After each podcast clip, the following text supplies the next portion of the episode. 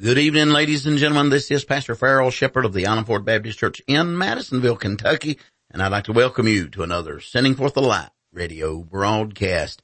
This broadcast is for Wednesday, November 30th, final day of November, and we're glad to be able to send out this message to you. This being Wednesday night, we will be meeting here at 7 p.m. tonight for our midweek prayer service at the Island Ford Baptist Church. My dad will be preaching for us and right now I've got two good songs queued up and then the message from the Word of God. On today's broadcast, I'm going to begin a three day sermon that I have entitled, What Will Your Answer Be? We're looking at Daniel chapter number six. We're going to read the entire chapter on today's broadcast and then give introductory remarks and then move along in our thoughts. Again, the sermon entitled, What Will Your Answer Be? So I hope you'll stay tuned and enjoy the message as it was preached live from the pulpit of the Island Ford Baptist Church in Madisonville, Kentucky. Amen. All right. Well, we're going to do a little lengthy reading. I, I don't know that I've got a long message, but I've got a long reading. I want to read this whole chapter, chapter number six. More than likely it's familiar to us. We've heard it since our Sunday school days, no doubt. And yet I think it'd be well for us to read it. Verse number one of Daniel chapter number six. It pleased Darius to set over the kingdom an hundred and twenty princes, which should be over the whole kingdom. And over these three presidents, of whom Daniel was first, that the princes might give accounts unto them, and the king should have no damage. Then this Daniel was preferred above the presidents and princes because an excellent spirit was in him. And the king thought to set him over the whole realm. Then the presidents and princes sought to find occasion against Daniel concerning the kingdom, but they could find none occasion nor fault. For as much as he was faithful, neither was there any error or fault found in him. Then said these men, we shall not find any occasion against this Daniel, except we find it against him concerning the law of his God. Then these presidents and princes assembled themselves to the king and said thus unto him, King Darius, live forever. All the presidents of the kingdom, the governors and the princes, the counselors and the captains have consulted together to establish a royal statute and to make a firm decree that whosoever shall ask a decree uh, I'm sorry, who shall ask a petition of any God or man for 30 days, save of thee, O king, he shall be cast into the den of lions. Now, O king, establish the decree and sign the writing that it be not changed according to the law of the Medes and Persians, which altereth not. Wherefore King Darius signed the writing and the decree. Now when Daniel knew that the writing was signed, he went into his house and his windows being open in his chamber toward Jerusalem, he kneeled upon his knees three times a day and prayed and gave thanks before his God as he did aforetime. Then these men assembled and found Daniel praying and making supplication before his God. Then they came near and spake before the king concerning the king's decree Hast thou not signed a decree that every man that shall ask a petition of any God or man within 30 days, save of thee, O king, uh, shall be cast into the den of lions? The king answered and said, the thing is true, according to the law of the Medes and Persians, which altereth not. Then answered they and said before the king, that Daniel, which is of the children of the captivity of Judah, regardeth not thee, O king, nor the decree that thou hast signed, but maketh his petition three times a day. Then the king, when he had heard these words, was sore displeased with himself, and set his heart on Daniel to deliver him. And he labored till the going down of the sun to deliver him. Then these men assembled unto the king and said unto the king, Know, O king, that the law of the Medes and Persians is that no decree nor stature, statute which the king establisheth may be changed.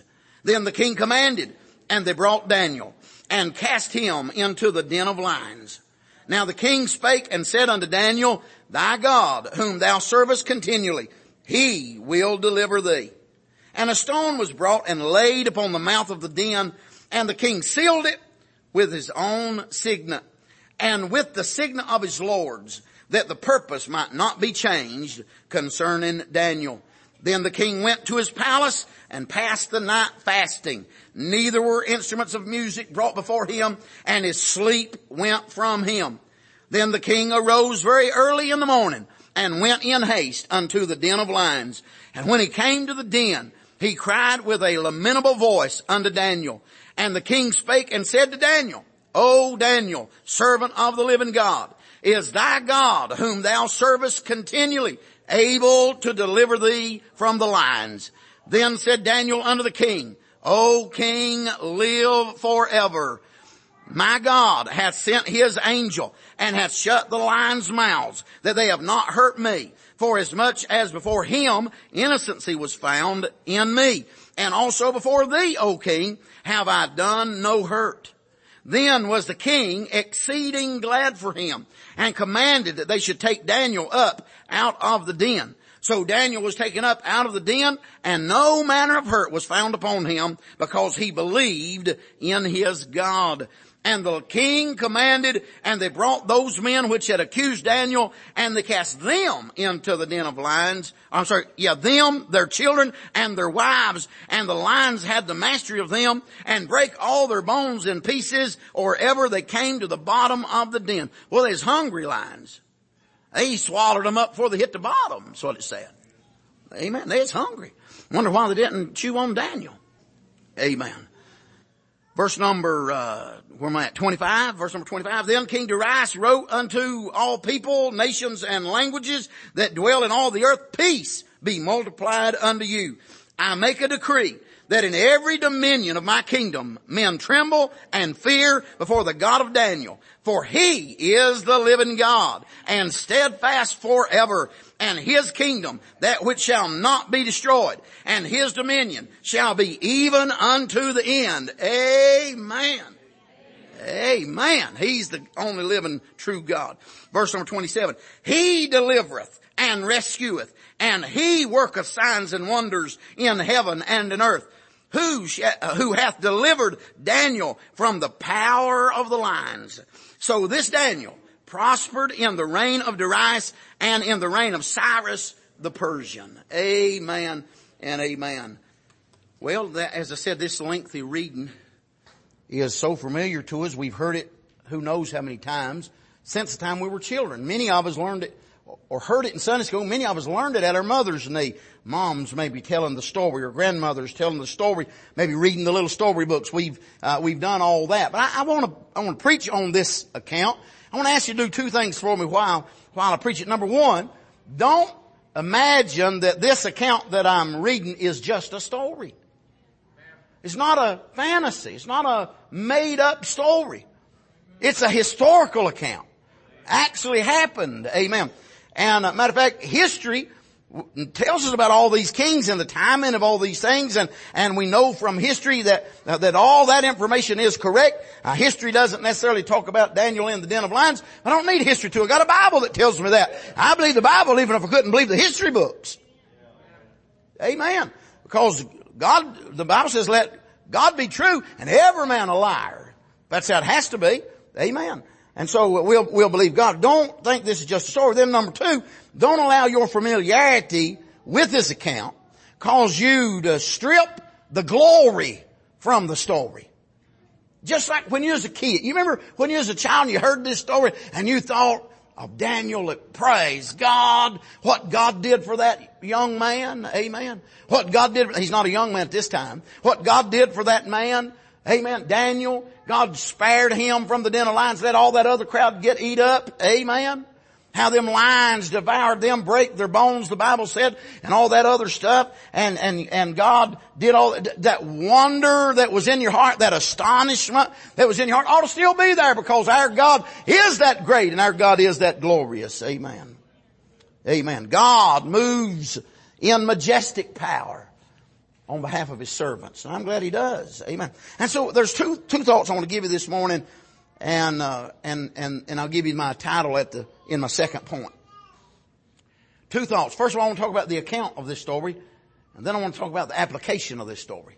The account of it and then the application of it because it's not, I said it's a historical account and it is and we have to deal with some of that.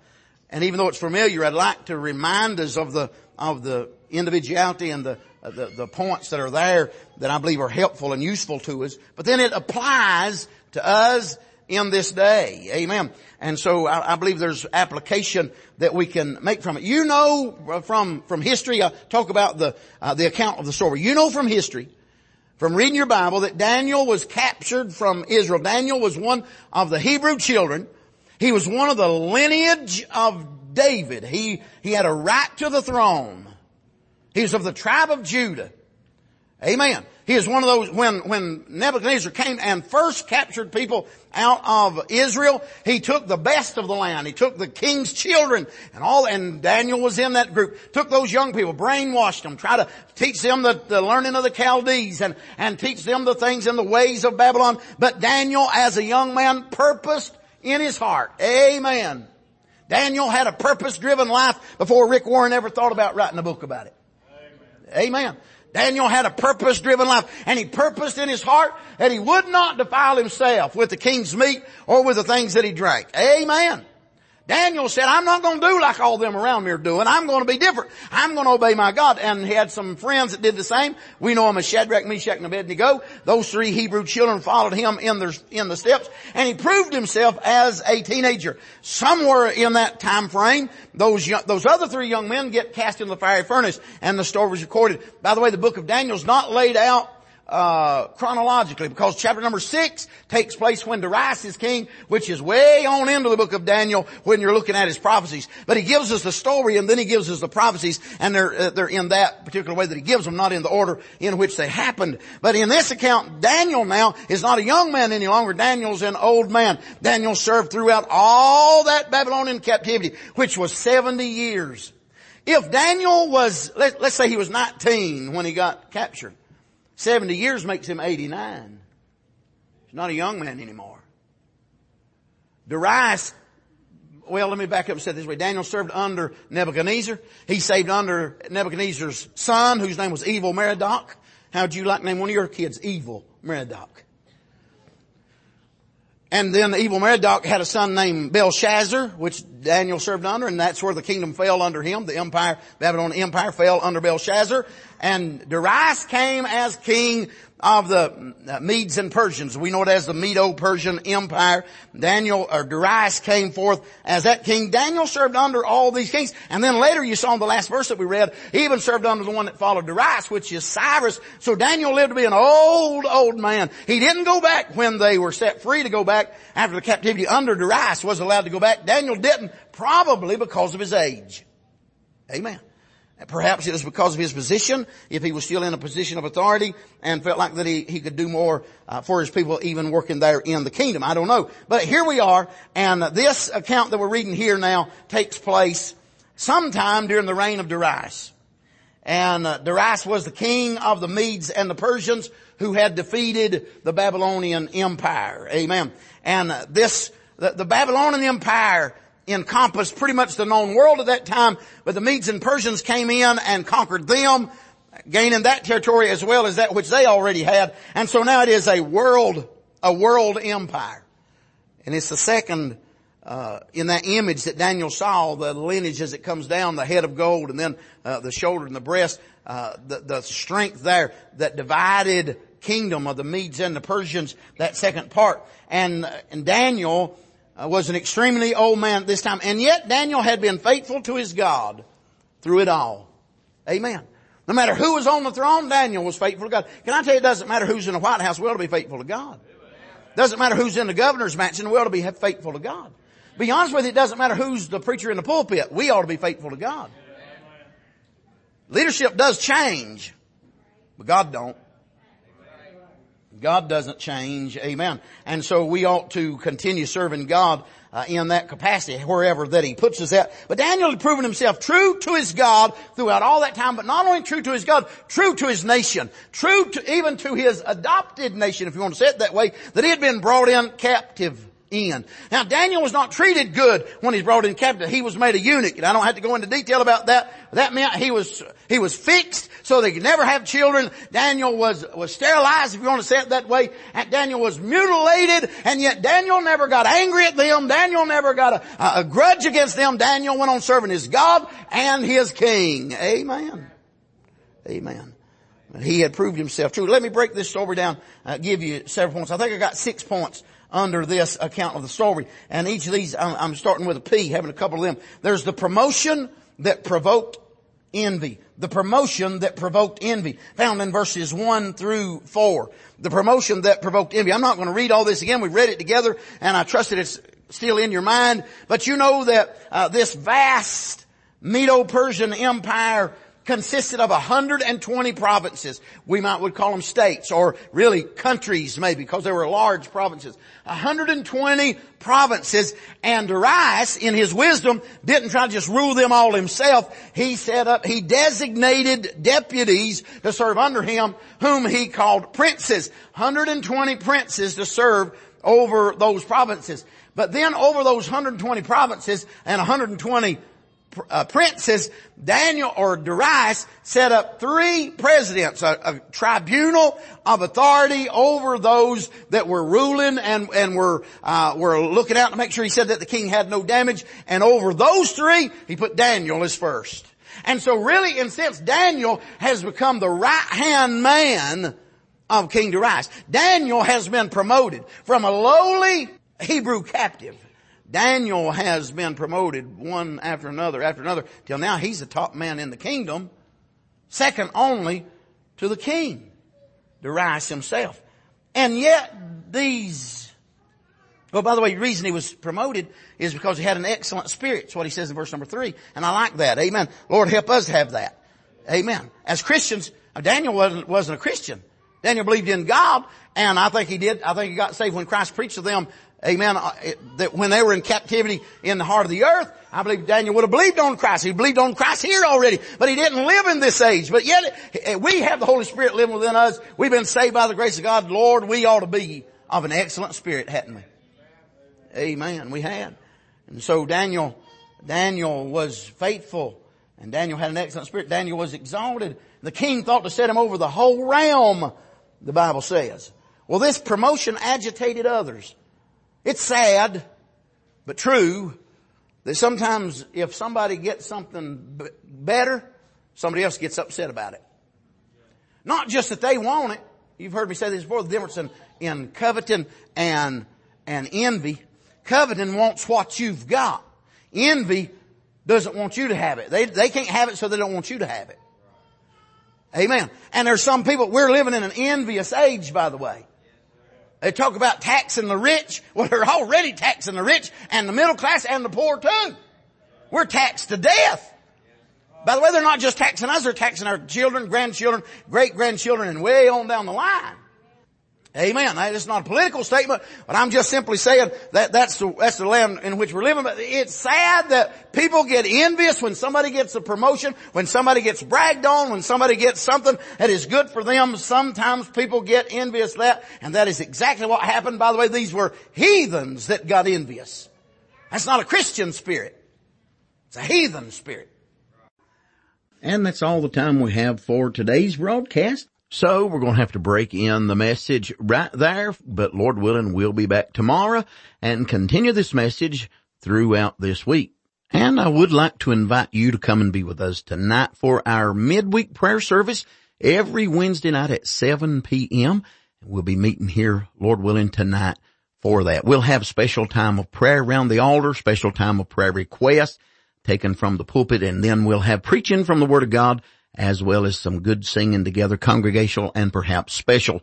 And for tonight we have a special guest going to be with us. My mom and dad are visiting with us, so I'm going to have my dad preach for us tonight as our special preacher. Love to have you come and be with us for that service tonight at 7 p.m. We are easily located at 1415 Island Ford Road here in Madisonville, Kentucky. Hope you'll tune in this same time every Monday through Friday for another Sending Forth the Light radio broadcast. Until then, this is Pastor Farrell Shepherd saying good day and God bless you.